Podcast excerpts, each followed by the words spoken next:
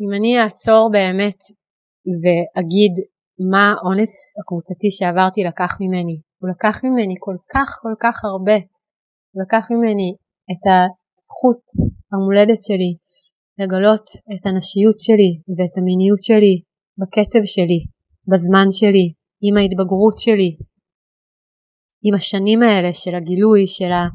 עוד לפני שכל זה קרה כבר היה האונס הקבוצתי. והוא לקח ממני כל כך הרבה רגעים של חיים שבמקום להיות פנויה לישון בלילה או לעבוד או לתפקד או להגשים את החלומות שלי או לאהוב את עצמי ולאהוב גברים ולאהוב את החיים הייתי עסוקה בלית ברירה בלשקם הריסות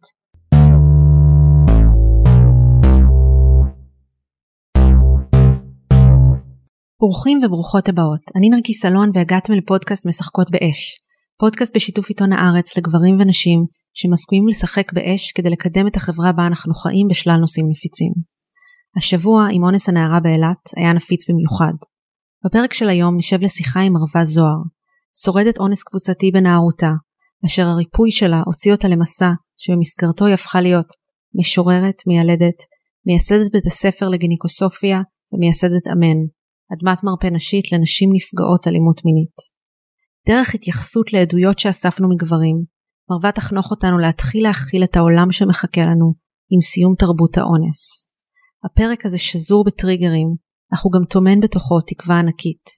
בדיוק בשביל דיאלוגים מהסוג הזה, הפודקאסט הזה נוצר. נעבור לפתיח ונתחיל.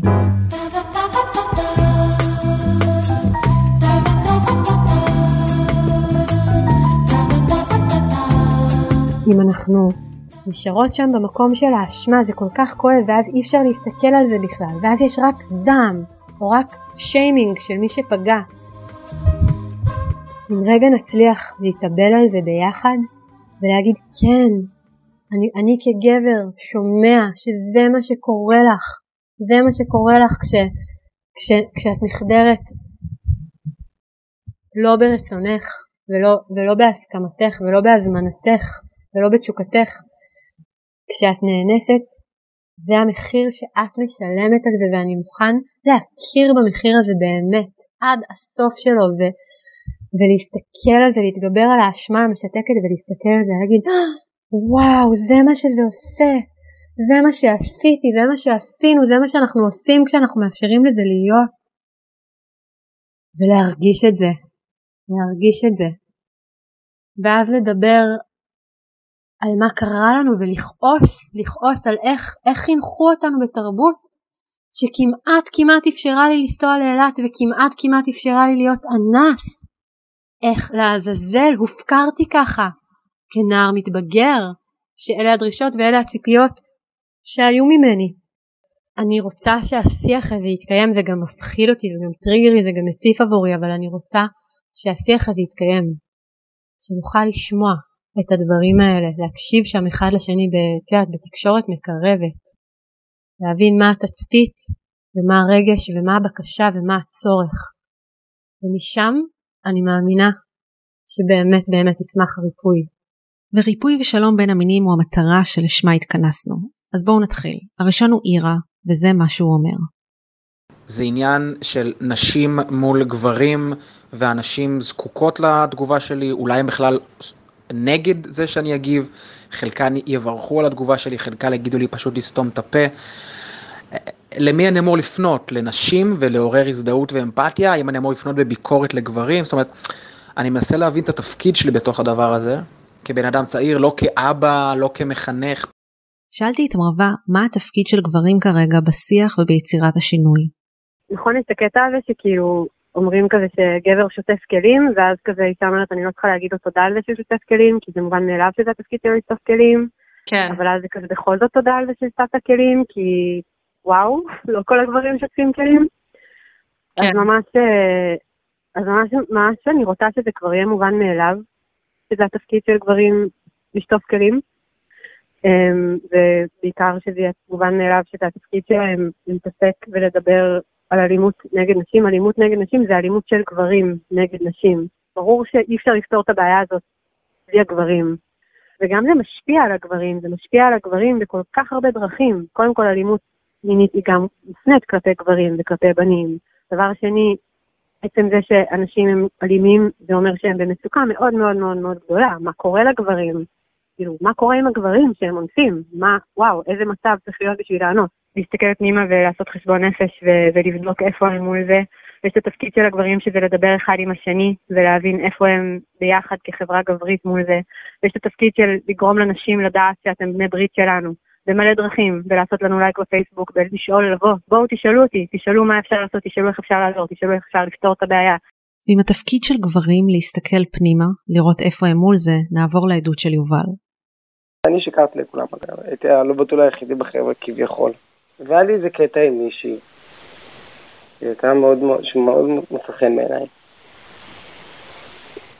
שהיינו נפגשים במסיבות ובכאלה, דברים חברתיים למיניהם, ל"ג בעומרים וכאלה.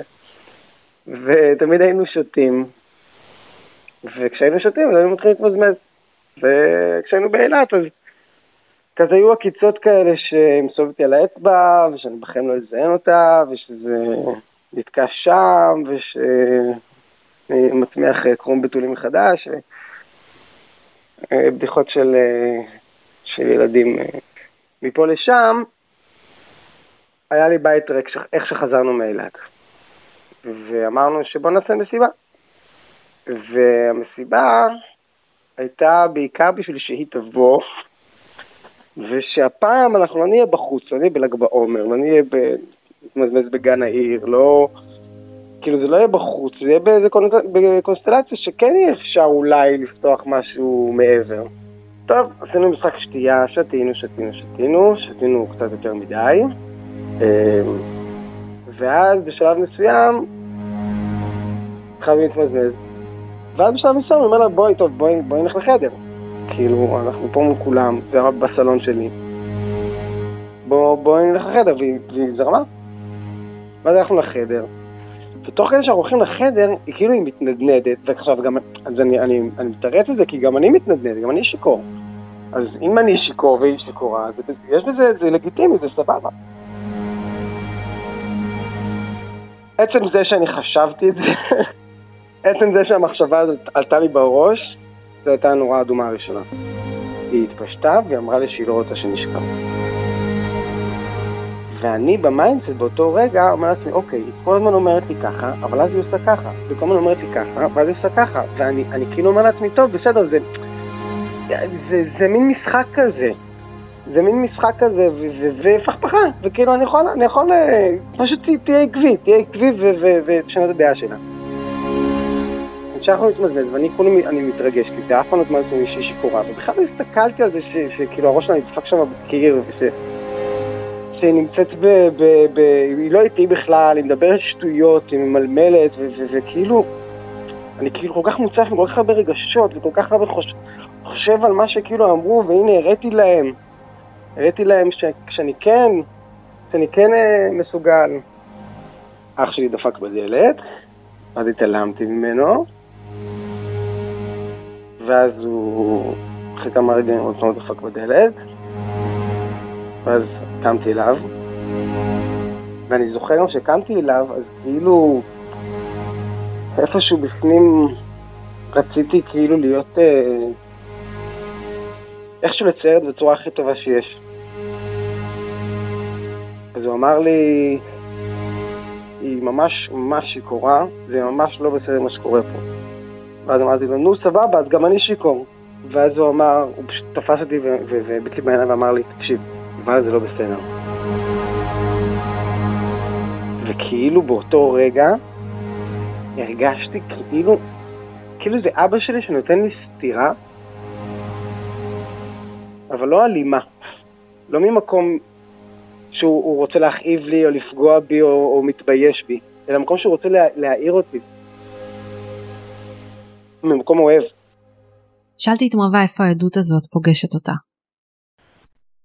אוי, קודם כל זה טריגרי מאוד. זה קשה לי בגוף לשמוע את זה ממש. מציף ולוקח למלא מקומות. אני מרגישה שזה ממש יקר ערך להיות מסוגלים ומסוגלות להסתכל על המקומות שכל אחד מאיתנו, שזה נמצא, שזה לא משהו רחוק שקורה שזה לא בהמות, שזה לא חיות, שזה לא מפלצות, שזה אנחנו, שזה בני אדם. ושאם נצליח לפתח שיח שמאפשר להסתכל על המקומות האפורים האלה של הכמעט, או של המשהו שהיה בסדר, או אמ, שמשם יכול להתחיל הריפוי. והייתי רוצה להיות בתוך מרחב שמאפשר לשיח הזה, לקול הזה, להישמע יותר. המקום האפור הזה חזר על עצמו בכמה עדויות של גברים. ככה מספר עומר, והוא גם מציע איך אפשר לשנות את התופעה.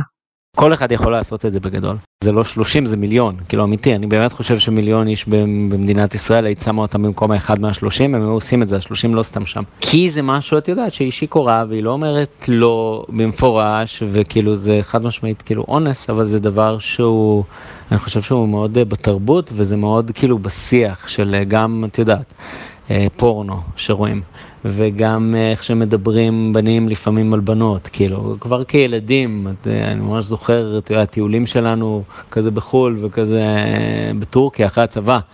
ואנשים כזה בואי הולכים והדיבור והבאתי לה והחטפתי לה וכאילו כל מיני דברים כאלה אז כאילו זה מאוד מאוד בשיח וצריך אני, אני רוצה לטעון שבמיוחד ככל שאנחנו יותר צעירים צריך להיות מאוד יוצא דופן כדי לא לעשות את זה אני אישית הייתי כאילו שלוש פעמים אה, ראיתי חשפנית אה, אף פעם לא השתתפתי ולא נגעתי, אבל כאילו נגיד פעם אחת בצבא, ופעם אחת שהיינו בכיתה ז', ועוד פעם אחת, וכאילו אני זוכר שהיינו בצבא, ראינו חשפנית, שכאילו גם באיזשהו קטע היא הוציאה stick light, ואחד מהאנשים שם כאילו ממש, את יודעת, כאילו, קיצור. אה, מבינה מה, מה, מה עושה, וזה כאילו, וכולם צחקו, וזה כזה צחוקים, וכאילו, והגבול בין זה לבין אשכרה להיות במצב שאתה עומד בתור, אתה מספר כאילו 22, והיא מאולפת כאילו על המיטה, פשוט אתה נכנס, וכאילו, ו- ו- ואונס אותה, זה משהו שכאילו נראה לי מאוד אה, קל לעשות אותו. פשוט אכיפה, זה כמו מסכה, את לא צריכה עכשיו כאילו לסמוך על הג'אנמן וזה, את פשוט צריכה ממש להעניש מאוד חזק, לאכוף מאוד חזק. וכאילו שאנשים ידעו שכאילו אם אתה עומד בתור ויש מישהי שלא אומרת לך כן, מבחינתי שיהיה, שכל פעם שיש, את יודעת, שגבר ואישה שוכבים, שכאילו שיהיה ממש כן, כאילו שהיא תגיד כן. שאלתי את מרווה אם היא מסכימה עם עומר שהגברת אכיפה זה הפתרון כדי לעשות שינוי. קודם כל, זה לגיטימי שכל נפגעת תרגיש מה שהיא רוצה ותדרוש מה שהיא רוצה בשביל צדק וריפוי. ואין ספק שעכשיו, בחברה שאנחנו עכשיו, צריך להגביר את האכיפה, אפילו במובן הזה שיש גברים שפוגעים ופוגעים שוב ומשתחררים ופוגעים שוב, זה, זה אבסורד. אבל באופן יותר עמוק, כשאני חושבת על מה זה כלא ומה זה ענישה, בשבילי המונחים האלה הם חלק מתרבות אונס. הם חלק ממשהו מאוד פטריארכלי, מאוד אמ, ענישתי ולא אנושי, ו... לא מביא ריפוי. מה יוצא מזה? מה יוצא מזה ש... ששמים אנשים בכלא, או שמענישים אותם, או שעושים להם שיימינג? ושוב, אני אומרת את זה נורא בזהירות, כי, כי זה לגיטימי נורא נורא להרגיש כעס, וזה חשוב נורא נורא להרגיש, הכעס הזה הוא כעס קדוש. וזה גם לגיטימי וחשוב נורא לדרוש צדק. אני אומרת את זה בזהירות. הייתי מעדיפה לשבת ביחד ושיהיה אפשר לבכות ביחד באמת באמת על הכאב העצום העצום שגברים גורמים לנשים. והייתי מעדיפה לשבת ביחד ולהגיע לרמות של חיבור, שמתוכם כבר אי אפשר להתנתק יותר ברמה של ניתוק שגורמת לך להיות מסוגל לענות. והייתי מעדיפה שגברים שפגעו יצטרכו לעבוד, ושהכסף הזה ילך לשיקום ולריפוי, כי העבודה של השיקום והריפוי היא עבודה קשה שנמשכת שנים, והיא לא מתוקצבת והיא לא מתוגמלת ואין בה תמיכה. ואין בה הכרה. והייתי מעדיפה תאפשר חשבון נפש, ויתאפשר אבל משותף על הכאב הזה העצום העצום העצום שנגרם. השיח הזה שהוא מטומטם, שזה או שאנשים אשמות, או שבוא נסרס את כל הגברים, או שבוא רק אה, נלמד מיניות בריאה ואז הכל יהיה בסדר. זה הרי כל כך הרבה יותר מורכב, כל כך הרבה יותר עמוק מזה. כדי לעשות שינוי אמיתי צריך שיהיה אפשר לדבר, וכרגע גברים הם מפחדים להיות חלק מהשיח. מכל מיני סיבות, שלא את כולם אגב אני מבינה, אני הייתי שמחה להבין יותר למה, למה הם מפחדים להיות חלק מהשיח. אני מבינה את העניין של השיימינג, שכאילו אתה לא יכול בכלל לפתוח פה בשביל לעשות את התהליך של להבין שמה שחשבת שהוא מקובל לפני 20 שנה או 50 שנה או אפילו 10 שנים, עכשיו אתה מבין שהוא לא מקובל יותר. אבל לא יודעת, כשאני מסתכלת על כלא, כלא זה, זה מרגיש לי כמו אה, ההפך מהתרבות שאני רוצה. זה משהו ש, שמרחיק אנשים, ששופט אנשים, שלא מסתכל על מאיפה האנשים האלה באו ואיפה הם גדלו, וזה כאילו בוא נרחיק את הבעיה. אתה גם מפלצת, לך תהיה מפלצת, לך תחיה בכלום, במקום להסתכל על זה בעיניים, ולהבין שאנחנו שבט, שאנחנו קהילה, ש... שאנחנו ב... ב... ביחד בתוך הדבר הזה. אנחנו ביחד בתוך הדבר הזה, וגם בהרבה גברים עלה המון כאב. כך משתף אייל. הדבר הזה מעלה בי רצון לא לתת לבנות שלי לצאת בחיים מהבית. הדבר הזה מעלה בי פחד, שלא משנה מה נעשה, לא יהיה הבדל. כי בסופו של דבר, בכל אחד מאיתנו כגברים, זה קיים. בכל אחד, אי אפשר להכחיש את זה. בכל אחד זה קיים. היצר של האלימות, היצר של לקחת, היצר של מגיע לי, אבל ההבדל הוא מי הולך אחרי זה. וזה מתחיל ונגמר בחינוך מהבית. אין מה לעשות. משם זה בא, משם זה השורשים, ואם אני רואה את אבא שלי מכבד את אימא שלי, אז זה מה שאני אעשה. אם אני רואה אה, את אבא שלי אוהב את אימא שלי ומדבר אליה יפה, זה מה שאני אעשה.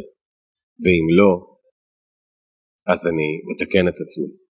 שאלתי את מרבד כמה לדעתה הבית, המשפחה הגרעינית, הם משמעותיים בהתמודדות שלנו כחברה אל מול זה. מרווה הדגישה שאי אפשר לשים את כל האחריות רק על הבית. יש חשיבות מאוד גדולה גם על החברה. בית זה מקום שבו אנחנו יכולות ללמוד שאנחנו כנשים יודעות מה טוב לנו ויודעות מה אנחנו רוצות ומה נעים לנו ומה לא נעים לנו.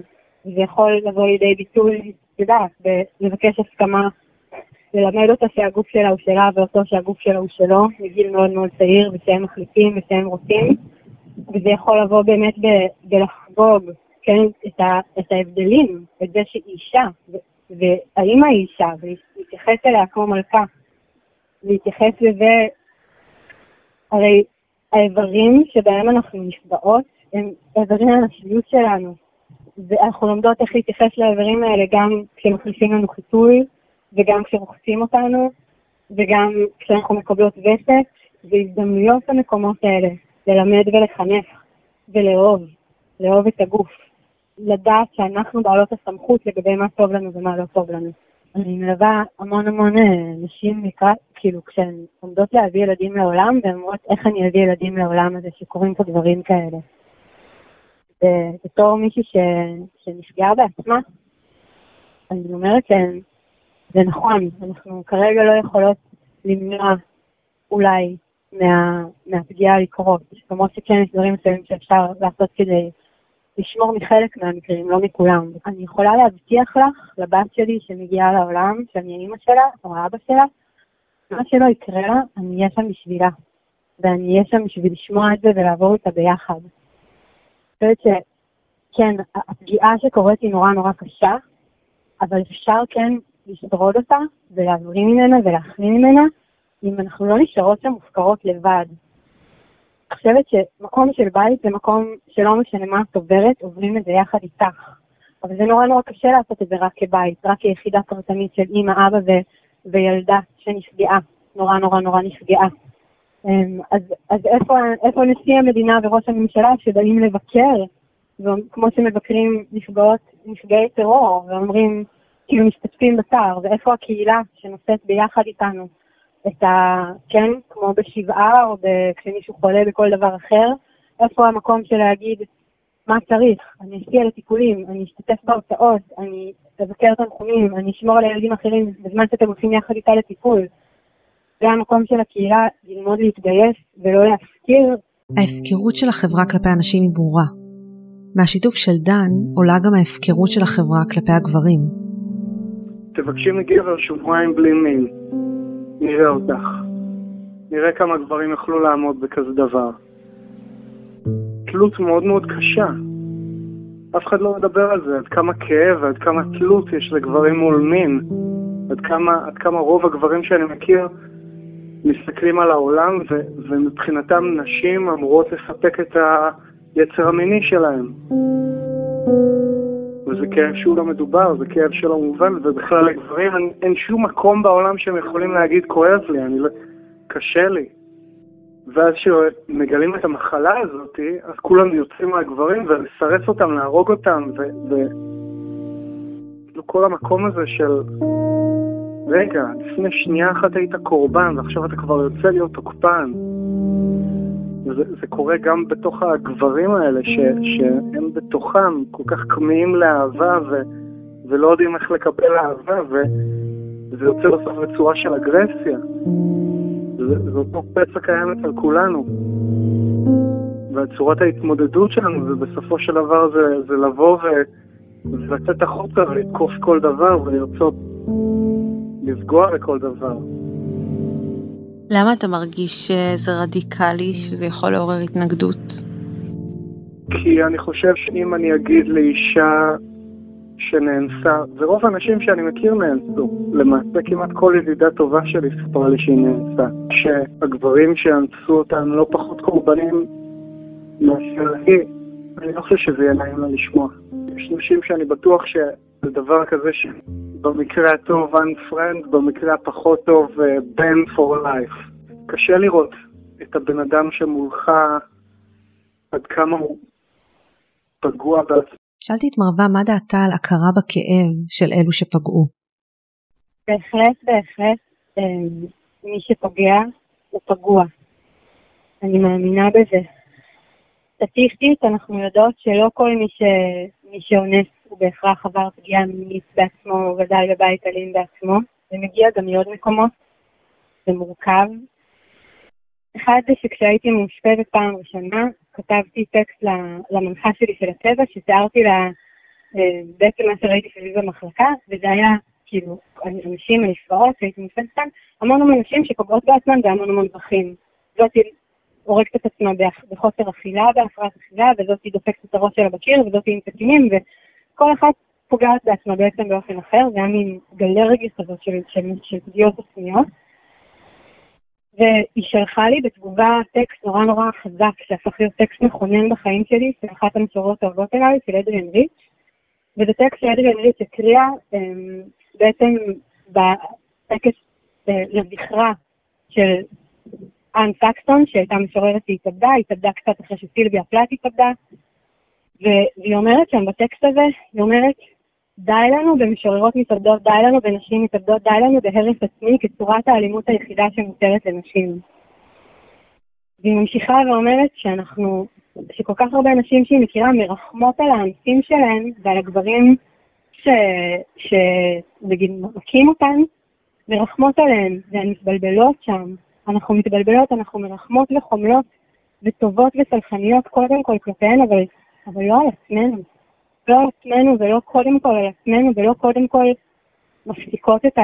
כאילו, אומרות די לאלימות הזאת. ואז אנחנו גולות את הכעס הזה פנימה, אין לנו מה לעשות איתו, אין לנו שום דרך להוציא אותו, ואז אנחנו פוגעות בעצמנו. ויש המון דרכים שאנחנו עושות את זה, שאנחנו מבטלות את עצמנו, שאנחנו חושבות שהיצירה שלנו לא מספיק חשובה, שמיליון מיליון מיליון דרכים שאנחנו מבטלות את עצמנו בשירות לדברים. אז יש סליחה ויש מחילה ויש חמלה ויש רחמים שהם מדלגים על השלב של הכעס הקדוש. שאני מרחמת על מי שפוגע בי, על מי שפגע בי, אני סולחת לו, כי, כי זה בעצם הריצוי, כי זה בעצם הדרך שלי. אני מרגישה או אנרגטית או ממש קונקרטית את האיום שלו, את הסכין שלו, את הצוואר שלי, ואני אומרת לו, טוב, טוב, טוב, אני, אני סולחת לך, אני אוהבת אותך, אני, אני... אבל ברובד אחר, ברובד נשמתי, ברובד רוחני וגם ברובד נפשי וברובד של מה שבאמת באמת מביא את הריפוי, אנחנו, אנחנו, אנחנו פה בני אדם ואנחנו פוגעים ופוגעות וסובלים וסובלות ופוגעים אלו באלו וכמובן שגם להיות תוקף בסבל נוראי, אני מאמינה בזה, ובטח לעבור ריפוי בתור תוקף ולהכיר במה שעשית. ואני גם מאמינה שזה מגיע מתוך סבל נוראי. ברגע שאנחנו מנותקים מהכאב שלנו, ולא משנה אם זה, זה מתחיל מהכאב הכי קטן, שאתה נופל ואומרים לך אל תבכה, אתה כאילו תתנער, לא נורא לא קרה לך כלום, או אתה גבר, תהיה גבר, אל תרגיש, אל תרגיש. ואז אם אני עכשיו אעצור וארגיש את האבל שלי, הרי אבל זה דבר מדבק. אז אתה תצטרך להרגיש את שלך, ואם לא נוכל לעצור ולהתאבל ביחד, גברים ואנשים, על, על כל מה שקרה, כן, על, זה קורה, אני לא רואה איך יכול להיות לזה ריפוי. כדי להתאבל ביחד, אנחנו צריכים לדעת לתקשר. גלעד משתף על אופי השיח שראינו ברשת בין גברים ונשים בימים האחרונים. אני גם רואה את מה שקורה היום ברשת, ביום הזה במיוחד, שהדם עוד רותח של כולם, נשים וגברים, וזה נורא מעציב אותי שהשיח הופך להיות גברים מול נשים. הדבר הזה, המקרה הזה, אני גם חושב שהעובדה שבאמת אין שיח פתוח, כנה ואמיתי אה, בין גברים ונשים הוא, הוא נורא קשה, שמאפשר איזשהו שיח שמדבר את הכל בצורה מקרבת. שאלתי את מרווה איך עם כל הכעס והפערים ניתן כרגע לייצר שיח בין גברים ונשים. אני חולמת על הוועדות צדק ואמת שיהיו בסיום של הפטריארכיה, שיהיו בסיום של התרבות העונש. כמו, כמו הוועדות שהיו בסיום האפרטהייד בדרום אפריקה, שהם הבינו שהם, שהסתיים שלטון הרשע של האפרטהייד, והם הבינו שדזמונד טוטו, בישופ שהוביל את זה, הבינו שהם חיים ביחד. כאילו, ואם הם היו ממשיכים לשאת את הכעס הזה ולשנוא את זה, והם לא היו יכולים להקים אחר כך תרבות וחברה. ואם הם היו מנסים לשים את כולם בכלא, לא היה מקום לכולם בכלא. אז הם היו חייבים לעשות תהליך של ריפוי, תהליך של ועדות של צדק ואמת. ואני חולמת על ועדות הצדק והאמת האלה, שבהן נוכל לקבל הכרה לכאב ולבכות באמת באמת ולהגיד את האמת על מה שקרה וקורה לנו. הבעיה היא, העניין הטריקי הוא שהוועדות צדק באמת האלה התאפשרו אחרי ששלטון הרשת של האפרטהייד נפסק. וכאן האלימות היא נמשכת, היא נמשכת ונמשכת ונמשכת ונמשכת, אז איך אפשר לדבר על סליחה ועל מחילה ועל ריפוי, כשאתם עדיין מוצאים ורוצחים אותנו כל יום, כל יום וכל לילה. ואז אני אומרת, אוקיי, נראה לי שפה זה יצטרך לקרות ביחד. נראה לי שאיכשהו נצטרך לעשות את התנועה הזאת ביחד, גם את התנועה של הדי, של להפסיק את זה, של לקחת את זה אחריות, ואולי כן גם, כמו שאמרנו, להחמיר את הכביכול ענישה, למרות שאני לא לגמרי שוב מתחברת לעניין של ענישה, ובאותו הזמן להיות מסוגלים להרגיש את הכאב הזה ולדבר על זה ולדבר על זה ולשמוע, באמת באמת לשמוע. הרבה מהשיח שעלה על לגבי הפעילות המונעת שיש לקחת עכשיו דיבר על הצורך בחינוך למיניות בריאה. כך שיתף אוהד.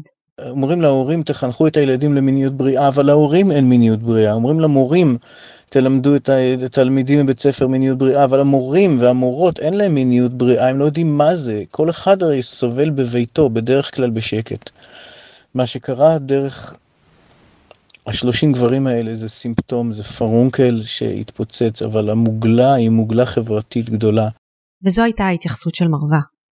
מדברים על חינוך, על חינוך מיני ועל חינוך למיניות בריאה ועל חינוך מגדרי ועל חינוך שיכול למנוע פגיעות מיניות וגם אגב ממש לעזור לזיהוי של פגיעות מיניות כי אחרי שבאים לכיתה אפילו יש תוכניות ממש מותאמות לגיל הרך ולילדים קטנים ובאים ומדברים ונותנים לזה שפה ומילים על למי מותר לגעת בי ולמי אסור, אסור לגעת בי ו, ואז פתאום ניגשים ילדים למורות או למי שהעבירו את ההכשרות האלה ויכולות לספר ולהבין שמה שקרה להם היה לא בסדר זה נורא נורא חשוב. זה יכול באמת באמת לעזור גם במניעה וגם באיתור וגם בחינוך. חינוך זה נורא נורא חשוב.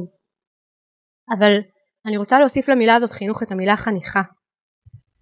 בלי טקסי חניכה אנחנו מחפשים ברגעים האלה של המעברים של הקצוות את חוויות הקצה שיעזרו לנו לעבור את הסף אל עבר המקום הבא שלתוכו אנחנו עוברים את הטרנספורמציה. התפקיד שלנו כאבות כאימהות זה להעביר את הבנים והבנות שלנו חניכה. לקחת ילדה שהופכת לנערה ולכנס בשביל המעגל וגם בתוך תרבות האונס הזאת גם טקס זה משהו שזר לנו כי מה יש לנו? יש לנו עוד הטקסים השמרנים שהם לא בדיוק מדברים והם לא בדיוק חיים עבור רבים מאיתנו או שיש לנו את החילון המוחלט וגם שם זה כאילו איזה זכות מולדת, זה צורך נורא נורא בסיסי שאין לנו גישה אליו. כשאני מדברת על טקס חניכה אני מדברת על משהו נורא נורא בסיסי שנותן מענה לצורך אנושי אוניברסלי לקבל כלים לעבור את השינוי שאני עוברת.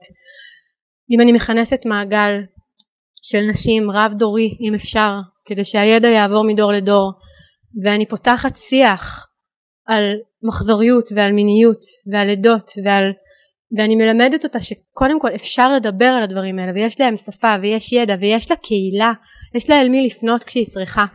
ואני גם מלמדת אותה שיש לזה משמעות ואני נותנת לה כלים פרקטיים ואני גם חוגגת את זה. ואני מלמדת אותה שיש לזה ערך ושהיא יכולה להיות גאה בנשיות שלה ואם גם האחים שלה וגם אבא שלה ייתנו לה פרחים ביום הזה גם אם זה קצת יביך אותה ואז היא הולכת בעולם והיא יודעת שהיא שמחה להיות אישה ושהיא גאה להיות אישה ושהנשיות שלה היא מקודשת ומקודש זה משהו שהוא חשוב, מקודש זה משהו שיש לו ידע, שיש לו סמכות וזה משהו שאסור לפגוע בו.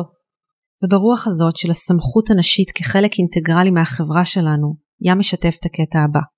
הרבה מאוד נשים צעקו את המקרה הזה ומעט מאוד גברים כתבו על זה, אני חושב שכמה פעמים ראיתי שעשו קצת קומנטים על פוסטים של נשים אחרות ואולי היו איזה שלושה ארבעה גברים שכתבו, גם באבא פגום הזכירו את זה, אני חושב שכל האזכורים שהיו של זה היו בזוויות של אבות שיש להם ילדים או יש להם בנות והם מסתכלים מהזווית הזו, ואני לא חושב שזו הזווית הנכונה. אני חושב שהבעיה היא בנו, במקום שבו אה, הבאנו את עצמנו לכאן, הבעיה שלנו למעשה היא בעיה תרבותית, לא שלטונית, לא מדינית, לא עדתית, לא דתית, לא לאומית, לא ביטחונית, לא כלום.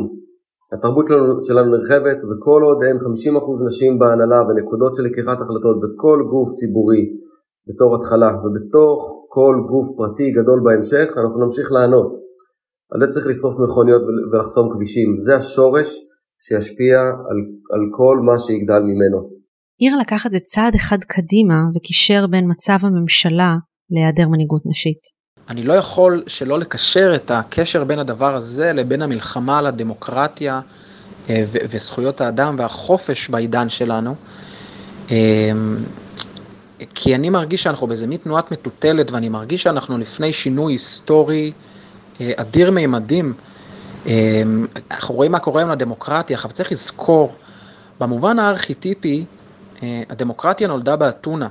אתונה נקראת על שם אתנה, שהיא אלה נשית, אישה, אה, אלת המלחמה והצדק והאומנות, שנולדה עם אה, כידון ביד, אה, והיא עדיין אישה, והיא נשית. זאת אומרת שהדמוקרטיה במהותה היא, על פי הארכיטיפ הזה, היא טומנת ומתבססת ויונקת מתוך האלמנטים הנשיים. ואנחנו רואים שבעצם הדמוקרטיה שנחטפה על ידי גבריות או פטריארכליות, היא הגיעה לאיזשהו dead end, אה, והיא גוועת, ואני חושב שכדי להיוולד מחדש היא תצטרך הובלה נשית. שאלתי את מרווה אם היא מסכימה עם ההצהרות האלו. בשביל שבאמת באמת ישתנה השיח, זה לא מספיק רק שיבחרו עוד נשים. אמ, וזה גם יותר עמוק מזה. כאילו, כן, זה טוב שיהיו יותר נשים, אבל הרי נשים יכולות גם להיות בעמדות כוח, והרבה פעמים כשהן נמצאות בעמדות כוח הן נאלצות כן, בעצם להיות חלק מהמשחק הפטריארכלי בהמון המון דרכים, ואז הן הופכות בעצמן. כן, את יכולה להיות שופטת או שוטרת או רופאה, הן חלק מהדיכוי. אז זה כשלעצמו זה לא, זה, לא, זה לא פתרון, קודם כל הפטריארכליה התחילה הרבה לפני הדמוקרטיה. ביוון כבר כשהייתה דמוקרטיה נשים היו רכוש ומי שהיה לו זכות הצבעה זה היה לא נשים ולא עבדים, זה היה רק אה, גברים לבנים. כאילו רק ממש מעט אנשים בעצם הייתה, היו מהדמוקרטיה. כאילו אם זה המשחק שיש, אז כן, עדיף שגם נשים ישתתפו בו, אבל המשחק הזה הוא, כאילו, זה, זה כל כך הרבה יותר עמוק מזה, זה איך שהכל מאורגן, זה, זה המבנה הכלכלי, זה, זה כל כך הרבה דברים. מאז שהאונס באילת קרה, קבוצת הפייסבוק שלנו של משחקות באש מלאה באקטיביסטים, הורים, אנשי חינוך ויזמים, ששואלים מה אפשר לעשות, ומעלים שלל פתרונות ורעיונות. אני באופן אישי מתחברת למה שמרווה אמרה. זה כל כך הרבה דברים. כל כך הרבה דברים באיך שהחברה שלנו בנויה כיום מהנדסים מקרים כאלו שיכולים לקרות שוב ושוב ושוב. הדבר היחיד שאנחנו יכולים ויכולות לעשות זה ליצור אלטרנטיבות. אלטרנטיבות של שיח וריפוי, אלטרנטיבות של חינוך, של התארגנות חברתית. הנה דוגמה לאלטרנטיבה, אמן, אדמת מרפא נשית, קהילת מרפא נשית לנפגעות אלימות מינית. קודם כל, אמן נולדה מתוך החוויה האישית שלי, כמישהי שעברה בין היתר אונס קבוצתי בגיל 12, אמ, ושכשהייתי זקוקה, כשבעצם הטראומה עלתה לי, שכמו שקורה הרבה פעמים, זה קורה רק בגיל יותר מבוגר, אמ, כשה, כשהנפש שלנו מוכנה ובשלה ומסוגלת אה, להכיל את זה. ואצלי זה, זה נפתח כשהייתי בזוגיות, בתוך הזוגיות, בתוך האינטימיות, ופתאום הייתי ממש ממש בפוסט טראומה מאוד מאוד מאוד קשה. ובעצם התחלתי לחוות על בשרי את זה שאין שום מענה. שאין פשוט לא קיימים מענים מותאמים, לא קיימים מענים בכלל במדינת ישראל. זה נשים שמתמודדות עם, עם, עם בעצם ההלם קרב הזה, עם הפוסט-טראומה הממש מורכבת שמגיעה הרבה פעמים בעקבות אלימות מינית, ובעיקר, במיוחד אלימות מינית שקורית בילדות. אמ, ואז אה, עברתי שם מסך אמ, שחיפשתי לעצמי עזרה, ותוך כדי שחיפשתי לעצמי עזרה הגעתי לכל מיני מקומות שרק החמירו את הפגיעה שלי, כמו מחלקות פסיכיאטריות. אמ, והייתי ממש, ממש נדהמתי מזה שאין את המענה, ותוך כדי הכרתי עוד ועוד נשים שגם היו זקוקות למענה הזה. ולקח לי זמן, כאילו אני חושבת שלקח לאקטיביזם גם זמן כזה להבשיל למקום של, אה, אני כבר לא מחפשת שכאילו בהתחלה עוד הלכתי כזה לכנסת ולממשלה וביקשתי, אה, ואמרו לי עזבי, אין תקציבים לשלום וביטחון, ולקח לי זמן להבין ש, שזה, שזה אני, צריכה לעשות את הדבר הזה, שאני לא מחכה שאף אחד אחר יציל אותי, או יגיד לי שאפשר או שאי אפשר, שקודם כל נותן מענה מותאם לנשים שעושות את העבודה המאוד מאוד מאוד קשה, מפרכת, מייגעת, כואבת, אמיצה, גיבורה ומרגשת של לרפא את עצמן ולהחזיר לעצמן את, את הזיכרונות ואת הגוף ואת הניתוקים ואת רציפי הנשמה שלהם. אמ, זה קודם כל מקום שהוא בעצם קהילת מרפא, מקום שהוא קרוב לאדמה, זה נקרא אמן אדמת מרפא נשית, זה הראשי תיבות, וזה מקום ש, שנשים יכולות להגיע בתקופה שהן מתמודדות עם השבר הכי גדול, עם המשבר הכי גדול, גם מתוך מקום שלא מפחד מהמשבר, שקודם כל מנרמל אותו ואומר, מה שאת עוברת היא תגובה נורמלית למשהו שנורא שקרה לך, מקום שאומר, את לא לבד בתוך זה, מקום שאומר, אם המשבר קורה לך עכשיו, זה סימן שאת מוכנה אליו, ואנחנו מאמינות לך, ואנחנו מאמינות לך, אנחנו מאמינות שאת יכולה לעבור דרכו. אנחנו לא מנסות עכשיו להשתיק או לדכא את זה בתרופות ובקשירות וכאילו בהדחקות, לא. הם גם יוזמות פעילויות מונעות לפגיעות מיניות, חינוך לנשיות בריאה, הכשרות גניקוסופיות, ליווי נשים בכל מעברי החיים. הן גייסו את הכסף הראשוני למימון המיזם ב crowdfunding, וכעת יש להן רשימת המתנה ארוכה שתלויה בכך שיתווסף להם תקציב. אני גם באמת מאמינה שמתוך זה שנייצר מקומות כמו אמן, שמאפשרים לנשים לעשות את הדרך הזאת כל הדרך עד לשאול ובחזרה, אנחנו, אנחנו לומדים שם בלית ברירה איך להתמסר לכאלה עוצמות של כאב, לכאלה עוצמות של אבל, לכאלה עוצמות של מוות וחיים, מוות ולידה מחדש,